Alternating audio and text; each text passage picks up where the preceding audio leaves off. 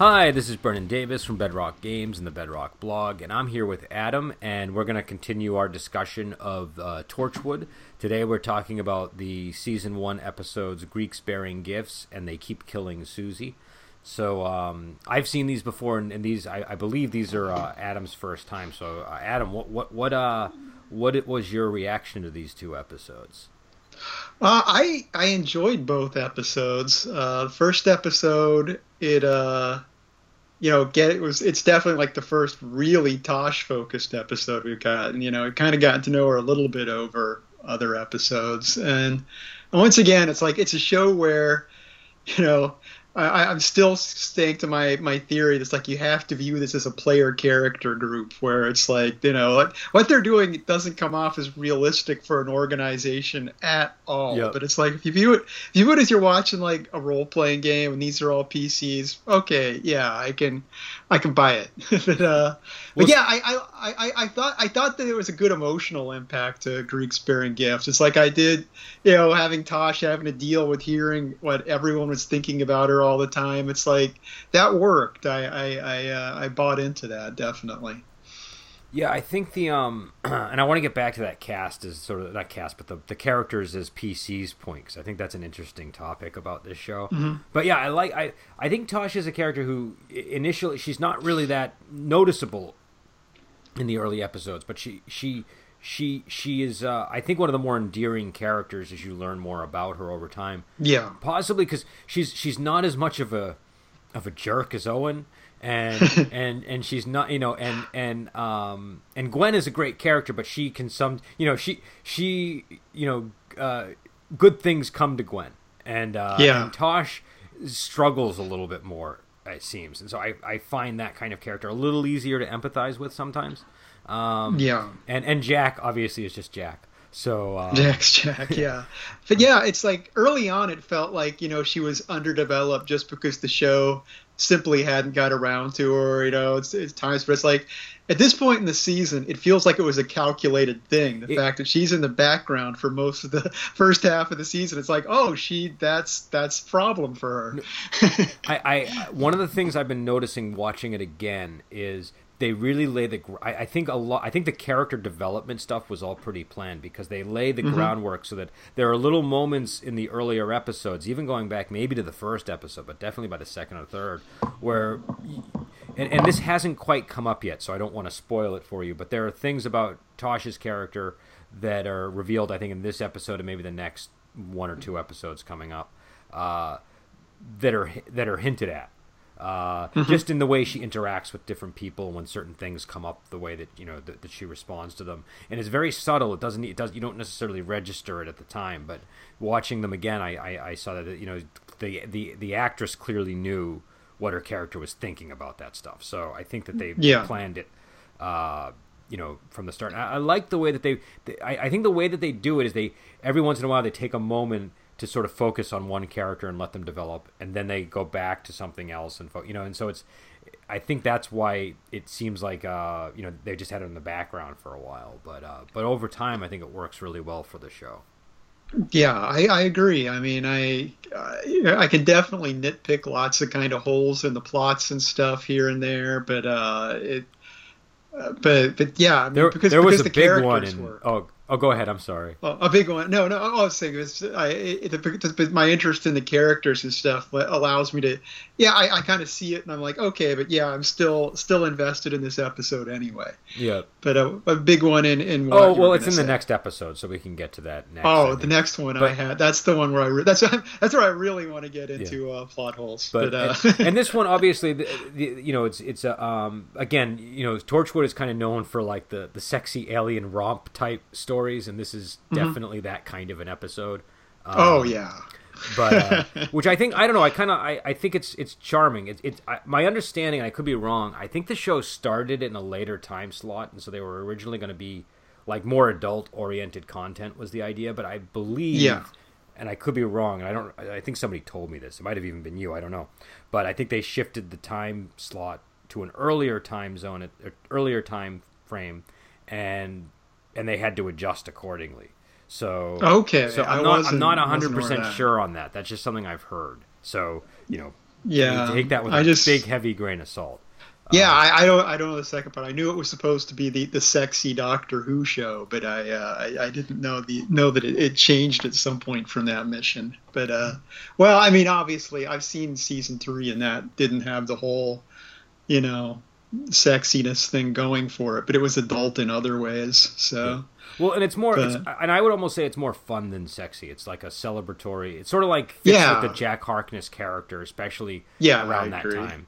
Um, yeah, it's not it's not exactly steamy on the whole, it, it, it, it- but uh, at least at least by cable standards. yeah, it's not like an HBO uh, sex position type uh, type situation.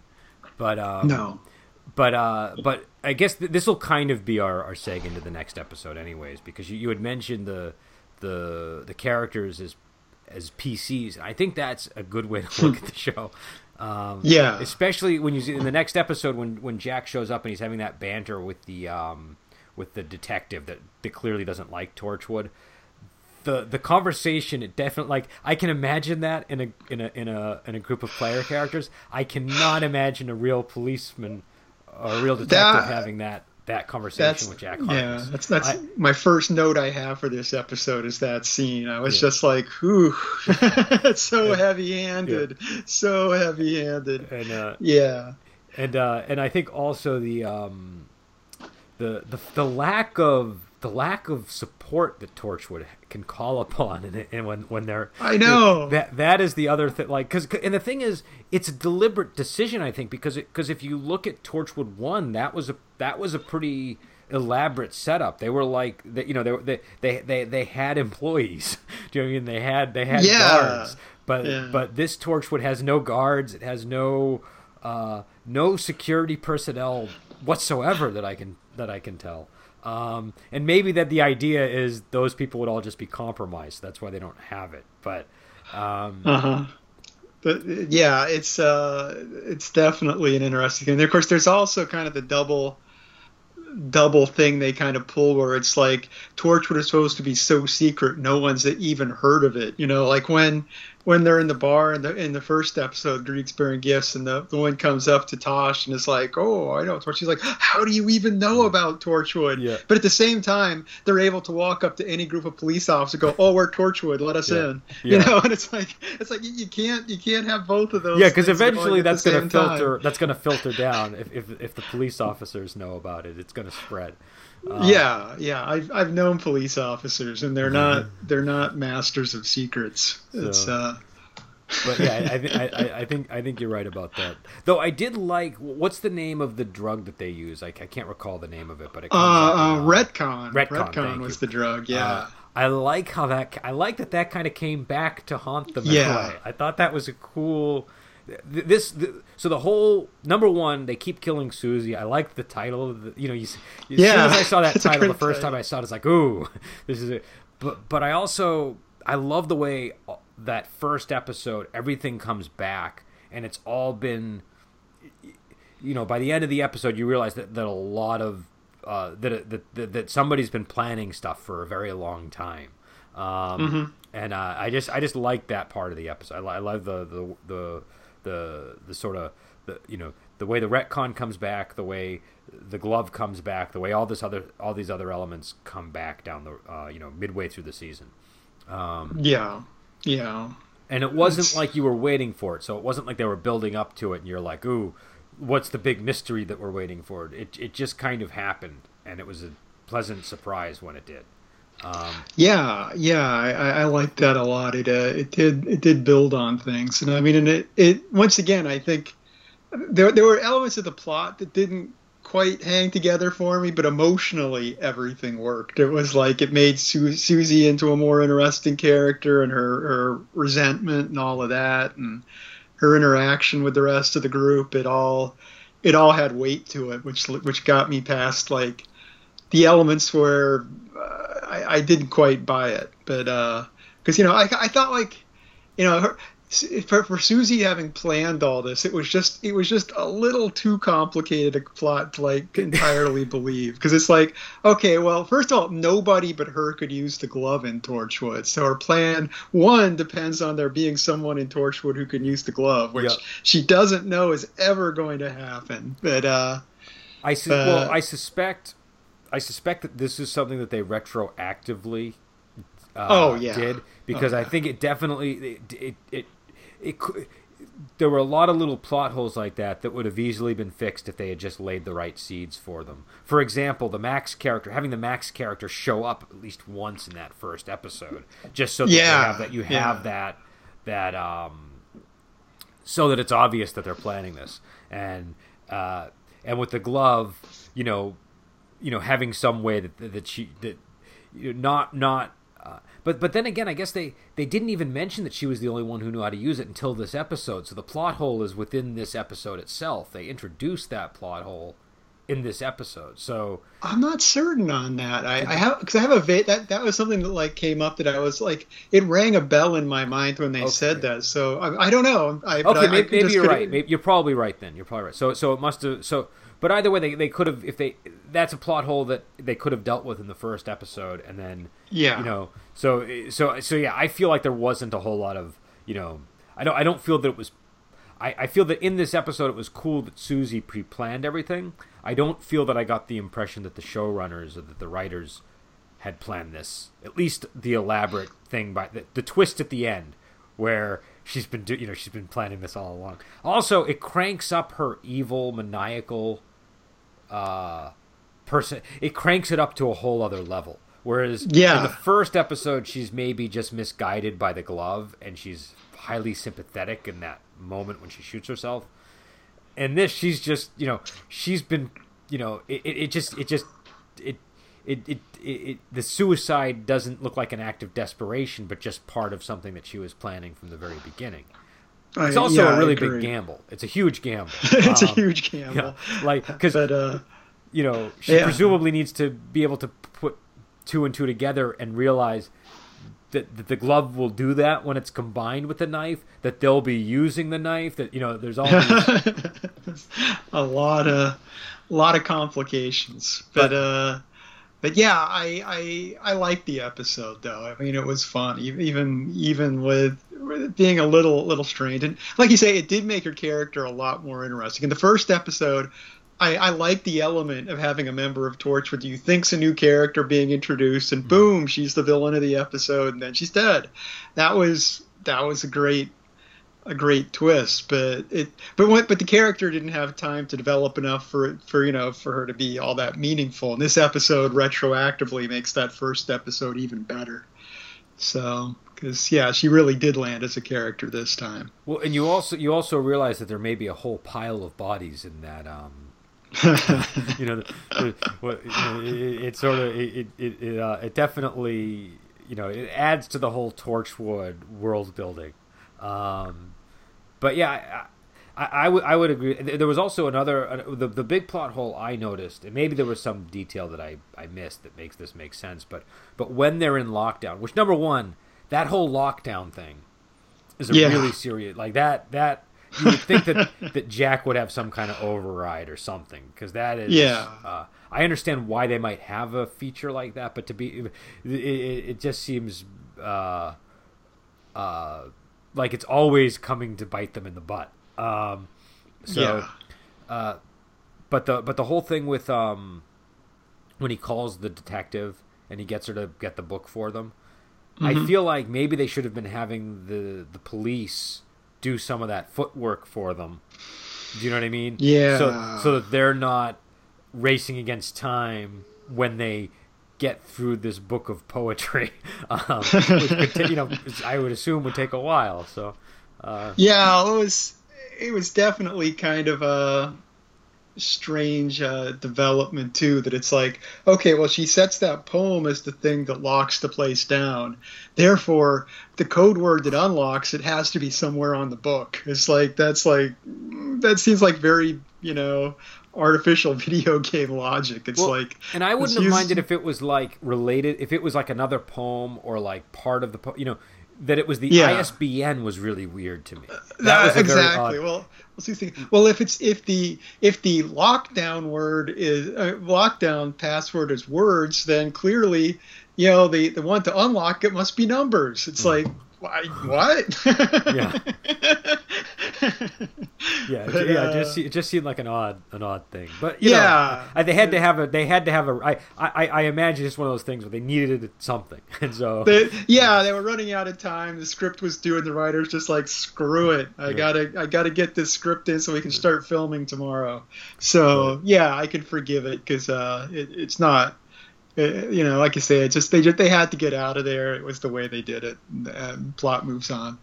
But, but, uh, uh, But yeah, so so uh, it- you know, it was, I, I I enjoy this episode. It's very dark too. There's a the, the Yeah. show actually the cosmology in the show is quite dark, and it, it gets back to that whole thing where when they ask the guy that they bring back, what's what's on the other side, and he just says Yeah. nothing, and that's that's pretty grim. You know what I mean? That's like uh, and uh, and I kind of I- they sort of elaborate on it. She, you know, the the whole thing that seems to be driving Susie at this point is that there is there is nothing, um, and she you know she doesn't want to go back to that. But she also talks about this this. And it's kind of a meta plot thing where you know there's just it's it there's not there's nothing but darkness, but there's something moving in the darkness or something to that effect.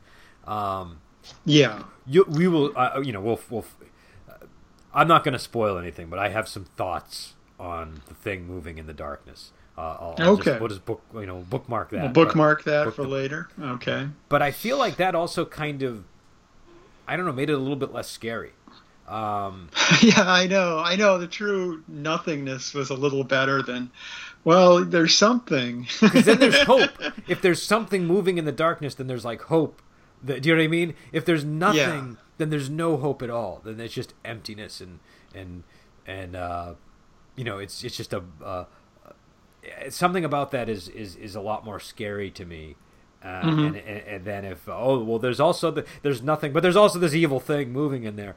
And so it it's just I don't know.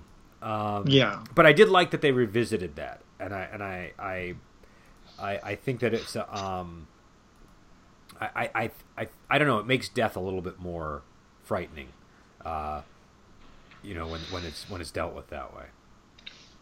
Yeah, I agree with you on that. It's uh, but you know, I- mean, if they're they're going somewhere with it, I guess it's okay that they have something moving in the darkness. But uh, it's uh, but yeah, I I don't know. These were these are both really fun episodes, though. I ended up for time constraints having to watch them back to back, and I was I was into both of them. So that that says good things about the show, and uh. Yeah, I'm, um, I'm, I'm we're, we're, we're bearing down close to the end of the season at this point. I think we've got what two or three more blocks of episodes to go. Um, yeah, I don't even know. I'm I'm so bad at keeping track of these things.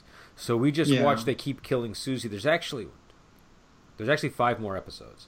Yeah, Um, so that'd be three podcasts worth of discussion, I would say. Yeah. And uh, but yeah, it's uh, it, I'm I'm looking forward to continuing with it.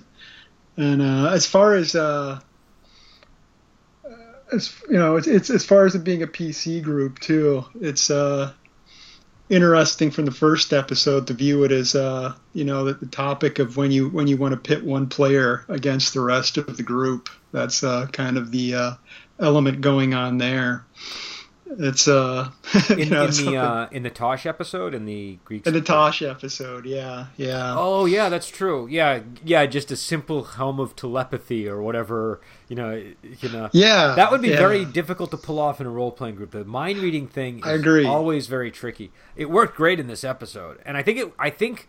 I think it would be. It would be easy to sort of get it. The the the thing that was cool about it was number one, it was overwhelming at first. You just heard everything, but Yeah. But number two, she heard a lot of things that she didn't want to hear. Um, Yeah. you know, like you said, like she was sort of getting a sense of what people really thought of her, and it wasn't all, and it wasn't. None of it was especially bad. It's just sort of like I think they were Yeah. trying to make the point that you know, because I mean, you could imagine it being a lot worse than what what she was hearing. Um, but but that, but just the the most mild of criticisms people might be thinking would you know would would just turn you into you know would, would isolate you and make you feel so despised. So um, yeah yeah exactly but yeah like you say it's like you couldn't that was i mean you know once again because i've been thinking of them as pcs watching this show it's uh, just that i was watching going like i was thinking to myself yeah you couldn't do this trick because for one thing not only is it the the helm of telepathy thing tricky to pull off when it's when it's the one PC reading all the other PC's thoughts without them knowing it. It's like, well, yeah, there's there's no way, the, the, no the, way to do that. The only way I can think of is at least online.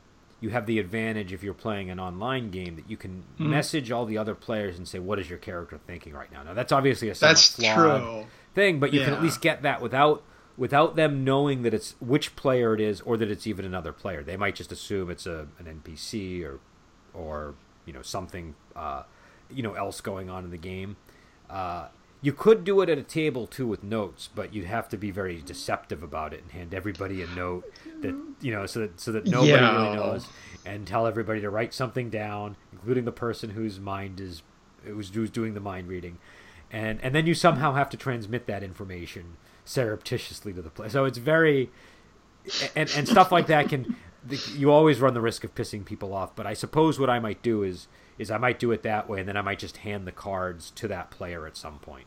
Um, yeah, you know, I, I agree. It's because I mean, well, the thing is with the with with the with the cards thing. I mean, that's that is one of the one of the great things about gaming online, as opposed where it has an advantage, is that the uh, the text messaging thing back and forth, you know, with IM it's it's just seamless. Nobody knows you're doing it. It's invisible. You know, players can do all their plotting. You can plot with players, and because yeah, I mean, the note thing never works that well because everyone sees the note being passed as like, hmm.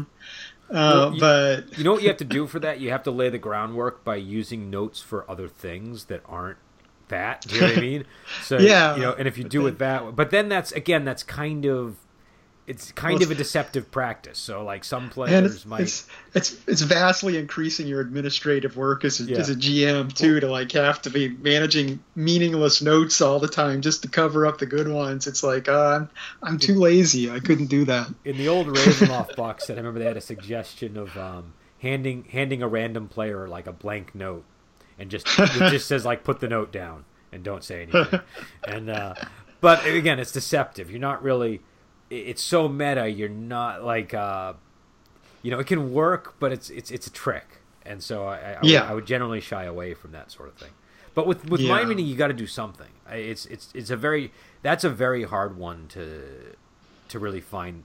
Even the whole what is your character thinking right now isn't necessarily yeah. yield the the truth. So well, exactly because I mean, in this case, what what the episode was interested in. Because obviously you know we're we're you know we're getting the TV version of telepathy where we hear like them saying one sentence every now and then where she's kind of probably getting a more full effect which is and the thing we're seeing the things that that register with her which are what everyone's thinking about her. And so if you just say to the group hey what are you thinking right now? You know they're they're not going to think hey what am i thinking about that one pc over there? You know so you're you're yeah. you know you're going to get a, a, you're not you're not going to get the effect you're going for if you're yeah, trying to use it to isolate a player yeah because she's getting snippets as she's interacting with them directly and that's why it's like you know yeah she's talking to owen and he's going oh god she's going to do this now so you know yeah. that, that that and, and i don't think a player is even going to think about the un- those are like unimportant things the player play. If you say what is your character thinking right now, they're not going to include. I think you're right. So so those you know you could now you could do it with NPCs. You could you could have sure. the NPCs thinking those things, and and that might get but but it doesn't quite get the same effect. Um, but yeah. still, I think it's a I think it's an interesting take on a on a telepathic item. Um, and it's definitely oh, it something I could see. Again, just you know, this whole thing of this being a, a, a role playing campaign. I think it definitely. I mean, these are definitely like. I mean, they're alien artifacts and stuff, but the, this is so right out of a. Like, I suspect there are definitely gamers involved in Torchwood. Do you know what I mean? Um, yeah, I believe it. Right I down to the it. whole thing where they're trying to name the artifacts and give them cool names, you know, and and uh, the life knife. Yeah, the life knife, the smitten mitten. not the smitten mitten. It was the risen. The mitten. risen, the risen mitten. I, but I think uh, it was the whole point that uh, that uh, that Ianto was supposed to be not very good at naming them. Was that? yeah, that that felt very very role playing gameish. And the fact that they start turning back to Ianto because he's terrible to name things. But, But, then uh, the, the line at the end where he says, "Well, that's the thing about about gloves, sir. They come in pairs." yeah, that yeah. was that was a good good good cap to the episode Yeah. there. I like that. And and that Uh. would be something that would totally work in a game. You know what I mean? Like you just destroy the artifact, and somebody points out, you know, there's there's one glove, there might be another. Um, you know, it's a it's a it's you know it kind of keeps it open so that you can you can revisit it later.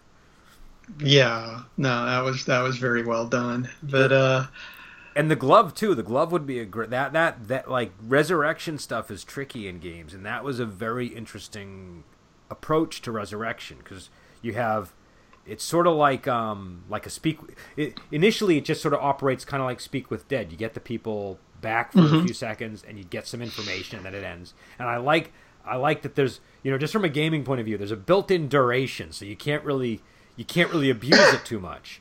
But there's also um, when when it's actually used to resurrect Susie, you got to number one, you got to get that other knife there. So that's sort of the you know it's sort of that you could see that being an adventure into itself, getting the knife and the mitten together. yeah, But that it ties the characters and that one is really just sucking the life out of the other. So it seems like a resurrection, but it's a resurrection at this great cost. And yeah. Well, that that would be a fun thing to put in a game. Okay, you brought the PC back, and, and now this other PC is slowly dying because of it. What are you going to do, guys? And you, you need the right group for that. A lot of groups would be really pissed off at that. But I, I think a lot of the gamers I game with would, would enjoy that. yeah, and I think I think we have some crossover there because there's definitely a couple of players leaping into mind that I think would jump at that sort of story. yeah, well, the game. we game So- we game in the same circles, so yeah. It's So I, yeah, I, I can see that with the right crowd. I can see that being a, a really enjoyable session. Just the whole mulling over what to do, um, Yeah. and how the characters deal with it. And depending on what character they're playing, they might, you know, they might, you know, you could end up with a Susie type situation where the player character just runs away to survive. You could end up with, you know, uh, you know, one where a character makes the noble sacrifice it's it's very difficult to, to, to say. Though I will say they, Yeah. they they definitely I don't know Susie kind of gets she does kind of get the short end of the stick in hmm. some in some ways like like they'll they'll they'll move mountains to save to save you know Tosh Owen or Gwen, but Susie Yeah.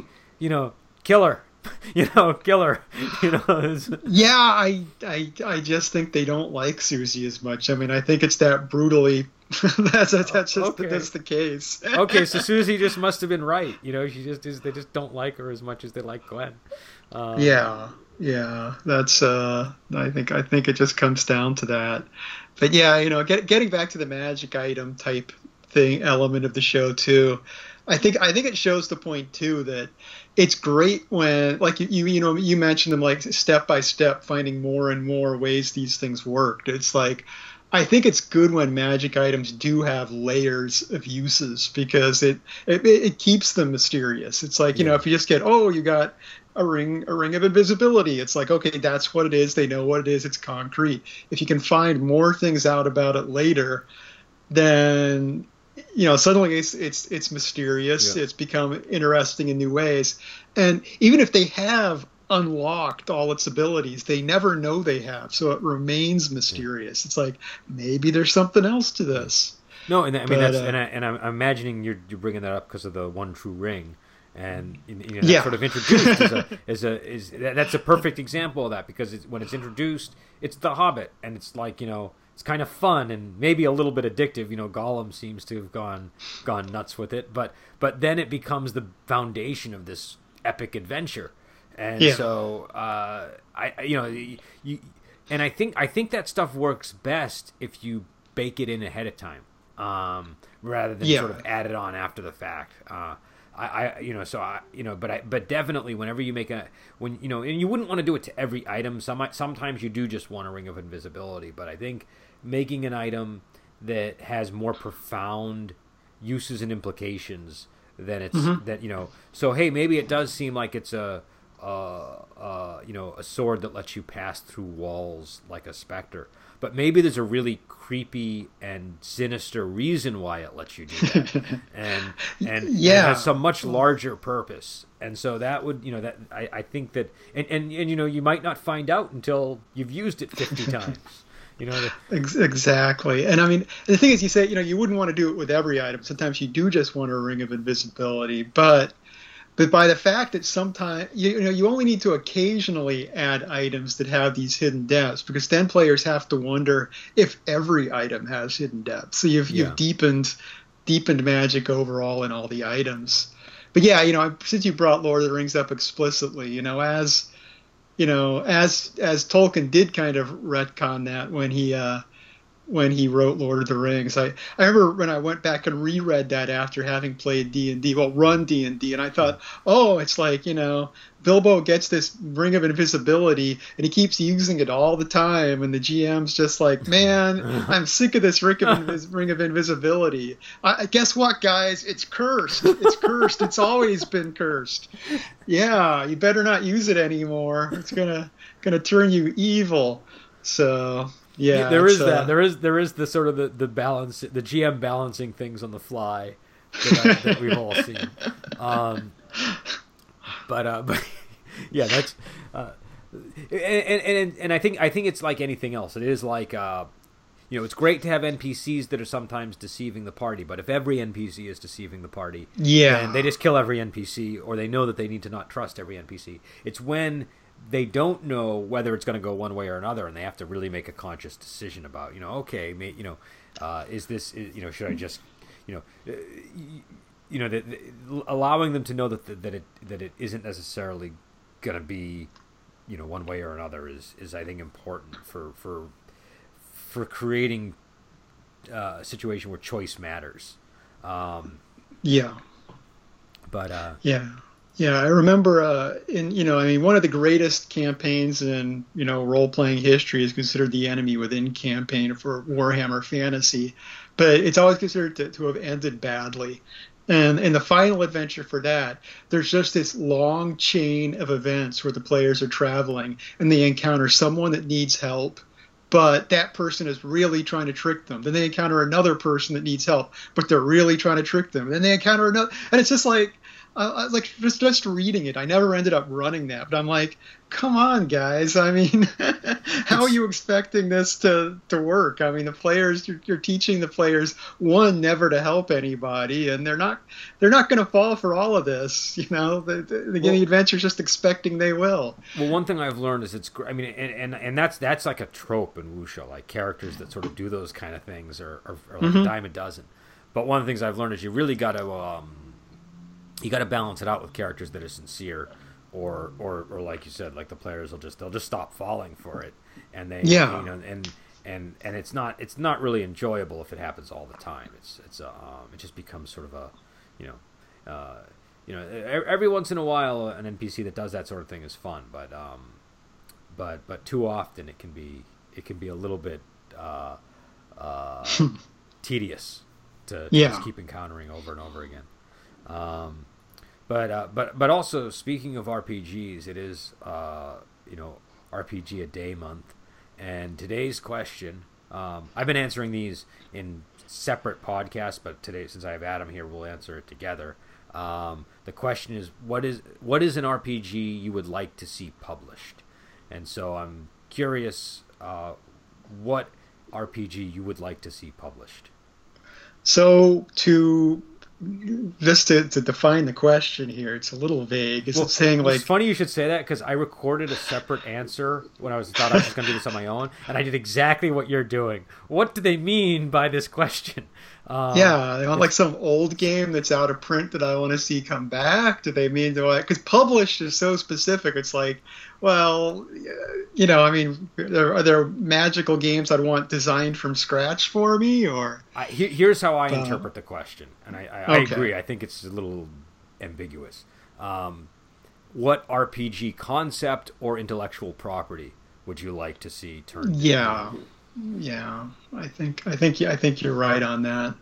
Uh, man, that's tough because uh, so much has been done, and I'm I'm so as far as going intellectual properties, I am always kind of sketchy on uh, setting games in established environments. You know, it's like I, I'd always rather take an idea of a game, like of a setting, and kind of make it my own. Like you know, you know, instead of doing Star Wars, I'd rather do oh well, you're these rebels against an evil empire, but it's a you know, Space you, Knights. you guys, yeah, you guys all know it's what I'm going for, but we're not stuck with all these canon characters wandering around. Well, and that gives you the freedom as the GM to really make it your own, make it your own version of Star Wars that doesn't really you know, Exactly. have all the baggage of the original. Yeah, it's like you know, like I'd I'd like to do a Babylon Five style game, but I wouldn't want to set it in the Babylon Five universe. It's just okay. Let's have a game where everybody's these ambassadors for different alien races, and you're all plotting and scheming with each other. It's like you know, and everybody make your own alien race up. That's the way I do it. But uh, which actually that there we go. That's what I'd like. I I'm gonna go with I'd like a game that captures not the Babylon 5 setting as canon and oh you're doing other things in this world one that captures what that show actually does which is kind of this politics on the space station between various alien races that's that's the game I want but it's an Okay, like original an one it's a system Role play. heavy. intrigue an intrigue one yeah yeah Okay. so an in- intrigue science fiction role playing that's okay, that's an go with. interesting choice. That's a very interesting choice. I um, I I sort of was sort of doing the same thing where I was wondering, well, what, you know, because I'm a little bit you. I often am a little bit skeptical when it's like directly the thing itself because of the Mhm. the baggage issue. Um, but there's one, there, there's one thing. Uh, there's one show that I would really like to see turned into an RPG that I, I'm not worried about the baggage on, and I've been wanting to see it for a long time. In fact, I wanted to make it ages ago, and I, uh, I, I, I just am, you know, uh, I, I don't wouldn't wouldn't even be know, know where to begin to get the uh, the the rights to do it. But uh, but Blackadder, I uh, Oh, I yeah. want to, and, and it's it's and, and you've gamed with me, so you know that's probably totally outside of how I would normal. Like it doesn't. I don't normally run games that feel like Blackadder, um, but every once in a while, when I was running a lot of horror games, if I didn't have anything prepared or if I was bored or something, I would run the session as a one-off, like a sitcom, and and and and it's a it's I sort of like a more of a beer and pretzels approach than uh you know like like a serious Okay. evening of, of role playing. So this game exists. It I'm sorry? exists. It, this game exists. It's uh, Skull Skullduggery by Robin Laws. Oh really? Uh, okay. Yeah, Skullduggery. It's it's it's based off the Dying Earth role playing game. It's kind of a, a a generic version of it that you can play in multiple settings, but it's set up for all. It's one system play, lots of character. It's kind of characters all kind of scheming against each other, but in a comedic sort of sense. And Mhm. it's it, everything is engineered that it's it's all going to be in one session. It's going to blow up by the end of the session in some, Okay. some That's interesting. Maybe, maybe that would be an ideal system for a Blackadder campaign then. Uh, yeah, well, I mean, it's it's designed for. Oh, we're talking we're talking one shots or campaigns. You, oh, you're saying you want a campaign game? Well, oh no that. no no, I'm sorry. A one shot, one shot. Okay, yeah, I know it's perfect for one shots. Perfect. I mean, for I suppose you could do like linked, uh, you know what I mean, like a season of Blackadder if you really wanted to. But my initial, I my initial desire was just to see, you know, something that I would, you know, we're not half the group hasn't shown up today, so rather than not play, let's just do Blackadder. Do you know what I mean, like that kind of. Yeah, Um, yeah. You know, and I said it's built off Dying Earth, and I mean, if you haven't read the the Cugel novels in the Dying Earth series, it's like even down to the physical description, Cugel pretty much is like you know Blackadder in a lot of ways. Okay. So now was Robin Laws was he was he consciously trying to make it work with Blackadder, or was it just it just happens to fit that? No, it's my point being that the Dying Earth stories and Blackadder just have a lot of similarities in Okay. feel to me at least. Okay. And uh, so he, he was trying to make Dying Earth, and but I think anything that can do Dying Earth well, you can do Okay. Blackadder with. Okay. but I'm also thinking more in terms of like I'd actually like to see it done with Blackadder characters. okay, And- you want you want specific. I want the IP. I want like like there was a Red Dwarf game made not too long ago. Um, actually, it was probably probably like over ten years ago now.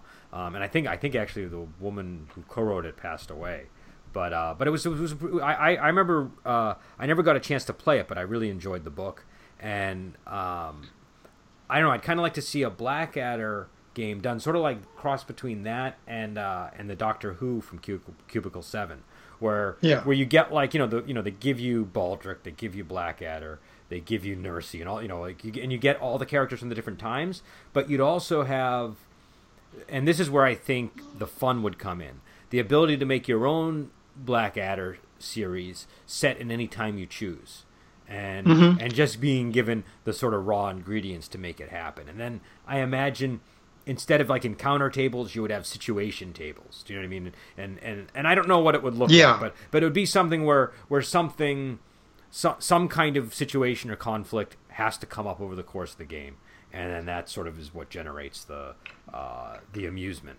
And and again, it's not like a serious thing. It's like a beer and pretzels type approach, where sort of more like a kobolds ate my baby or Og or that type of thing.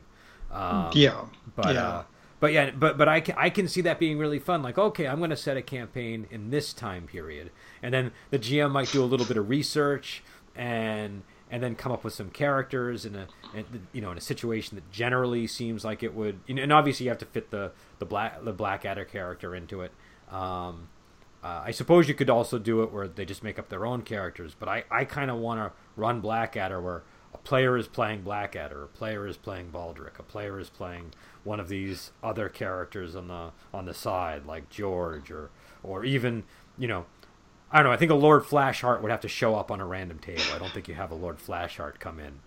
Uh, yeah, and I, that you know, a lot of people get upset about games where you don't get to make your own character, but I think all the significant characters in Blackadder are fun enough that I would enjoy playing. It's not, you know, like the old Indiana Jones TSR role playing game. People got upset. Cause it's like, well, I don't want to get stuck playing short round, yeah. you know, and and it's like, yeah, I can understand that, but it's like, you know, Baldric from a guy who does things. He doesn't do a whole lot, but it'd be hilarious to play Baldric. And, and everybody you know, would know what they have to do to be Baldric. Session.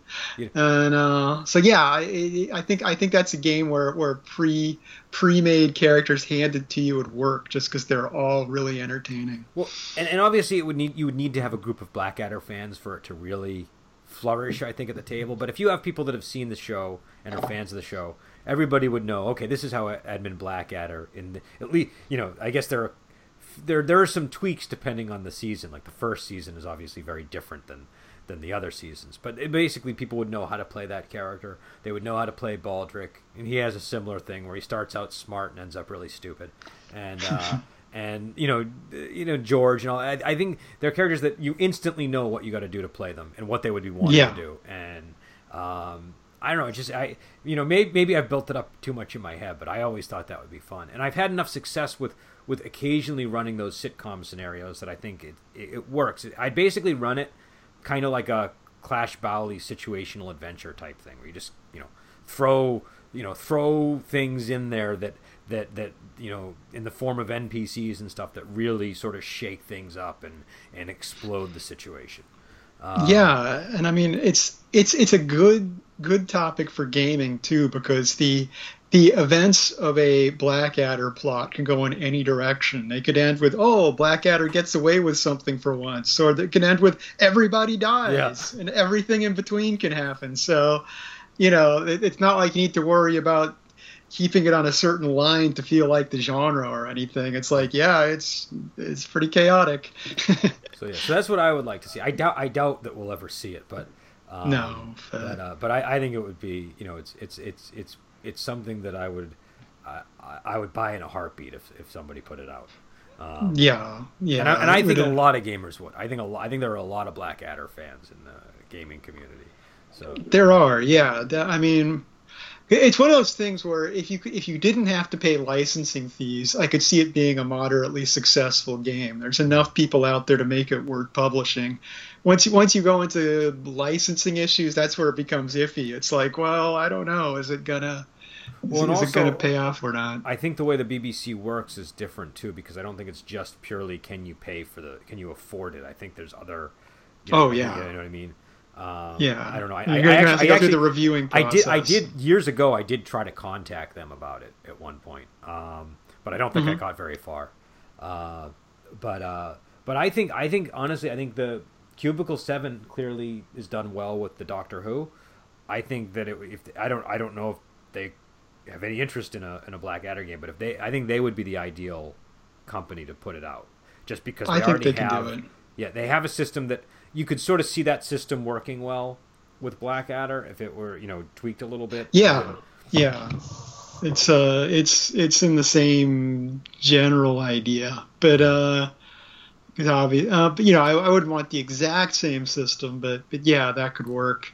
Yeah, I think, I think it would have to be Uh, modified. I think it would have to be modified, obviously. But um, you know, like like I, I- I would I would want cunning plans to somehow be a part. Uh-huh. of You know, there are certain things that would have to be baked into the the system itself. Um, you know, that that are just so recurring.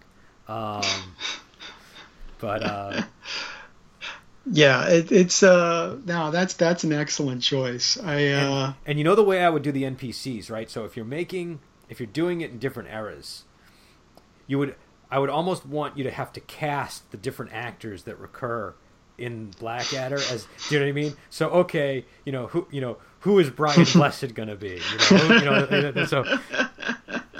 The, I think I think I think that would be the way to do the the NPCs in different eras.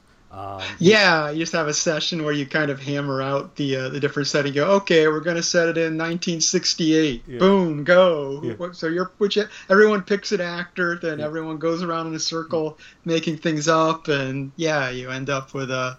Then by the time you're done with that session, you're ready to just hit the ground, or or even during the same session, you're ready to go. But uh, yeah, that's uh, that's perfect. But yeah, I don't know. I mean, I think if you had the right group, you could probably get away with it with, with any system. But uh, it's but having something that would provide some level of uh, of mechanical support would be good. Well, and just reducing the work, you know, because it's a one-shot type thing. So I think just having so like, just being able to pull it off the shelf and play it. Yeah. Uh, I think it would need to be fast. It would need to be quick. I wouldn't want it to get too bogged down with stuff. Um, I would. I would want the ability to run things really on the fly. I think. I think. I think like a on their toes GM is sort of the ideal. You know, somebody who can really react and uh, and, and and bring in elements naturally. Um, so I, you know, I don't know. Uh, I guess a topic for another discussion because it's uh, uh, um, you know, the, the, the inner workings of the fictitious Blackadder game. But um, Yeah. But uh, no, I uh, yeah, I never, I, I always forget about these RPG a day questions. I think that's the first time I've ever answered one. yeah, I've, so, I don't I don't think I've done them before, and this year I was like I'm gonna try and see. Yeah, Um, but I, I, I, immediately ran into the issue that you, that you brought up. Where well, what, do they mean by that question exactly? Um, yeah, but yeah, and uh, before anyone responds, I know there have been two Babylon Five role playing games. They just haven't been the element of Babylon Five that I particularly wanted. That's Okay. all. All right, that's a fair point. Um, But, yeah, and if uh, there have been Blackadder games, you know, somebody should definitely bring that to my attention because I, uh, I doubt there has been. Um, though, though Yeah. what was the what was the Robin Laws game you mentioned? Skullduggery was that the? Skullduggery, yeah, and it may not be perfect. It's been a while since I've read it. I, uh, but it's, uh, you know, 'cause, I mean, it might be almost too underhanded, where everyone is is too scrabbling for things. You know, I mean, you might end up with a game where everybody's Blackadder with that. But uh, it's, uh, but when did you write I- that one? Do you know how long ago that was? Ah, it would have been roughly ten years ago. Okay. But yeah, it's. Uh, I mean, basically, for a while they lost the Dying Earth license, which I think they have back now, Pelgrane. And so when when they lost the Dying Earth license, they came out with kind of the generic version of the rule set. Okay. But uh, well, it's generic. It has multiple settings. It has like a bunch of pre ready to go sessions you can just run. You know, like one that's very topical is everybody gets to play a member of the U.S. cabinet, and you all plot to destroy each other. But uh, okay. so, So I don't know. Maybe I'll check that one out. I, I, I haven't played that, so I, I uh, um, though I have a big backlist now of games that I'm trying to get to. So yeah, I understand. I, I have the same issue. but all right, so it's been it's been 50 minutes. So I'm going to end the episode here, but we'll uh, sure. we'll be back on um, this Friday. Is uh, Bride with White Hair, and uh, me. I, I don't know. I know that there that we don't know who's going to be showing up exactly, but I know for for sure it'll be Kenny, Lady Chaofeng, and myself, and we'll be uh, uh, talking about the movie. And then in a couple of weeks, either two or three weeks, uh, depending on on uh, on when me and Kenny can do it we're going to talk about the the book that the the movie is based on and and so uh, and and I've been and, and and sort of in preparation for that I've been rereading it and I've been taking very extensive notes and creating like a character glossary and technique glossary mm. and things like that. And I'm I'm probably going to post that as well if uh, if it's in good enough working order. It's really a mess and it's slowing me down a lot for the reading but but I think it's worth it. And uh, in part because even though there is a there's a wiki page that has a list of the characters and all that, the the translation that is available in English uh, online spells things very differently. Sometimes uses slightly different names, and so it's not always the easiest thing to match it to that Wikipedia entry. So I'm just making sure. my own as I as I go through the read through, and uh, uh, so I'll post that. And I think um, uh, what's our next uh, uh, Doctor Who. Uh, we have it's the uh, oh it's the uh, Re- Revenge of the Cybermen. I, I'm blanking on the title. It's a definitely Cyberman episode. Okay, so, so I think it, I think it's the the Revenge of the Cybermen is the title. Okay, so we got we got a Cyberman episode coming up for the Classic Who, and we'll be back on with Torchwood, and we're going to be doing Outland soon too. Um, I really I we, we me and yes. have been talking about that. And, yes, uh, I, am gonna. I want to get in on the Bride with White Hair, so that's going to be my next movie. Right. But right, but so after maybe, that, so maybe after like, that, I will do so Outland. sometime next week or the following week we'll do Outland, I think. And uh, yeah, yeah, and, uh, yeah. So yeah, so Adam might join us for the Bride with White Hair. I think it's a super cool movie. I. I, uh, I I don't know. Maybe maybe we'll get there on Friday, and I'll be the only one who liked it. Um, but uh, hmm. but make I, for a more interesting podcast. It, it but, will. Uh, but it's, it's an iconic film, and uh, I'm really excited to do a discussion on it. So, um, but all right, so uh, we will let you go, and we will talk to you later.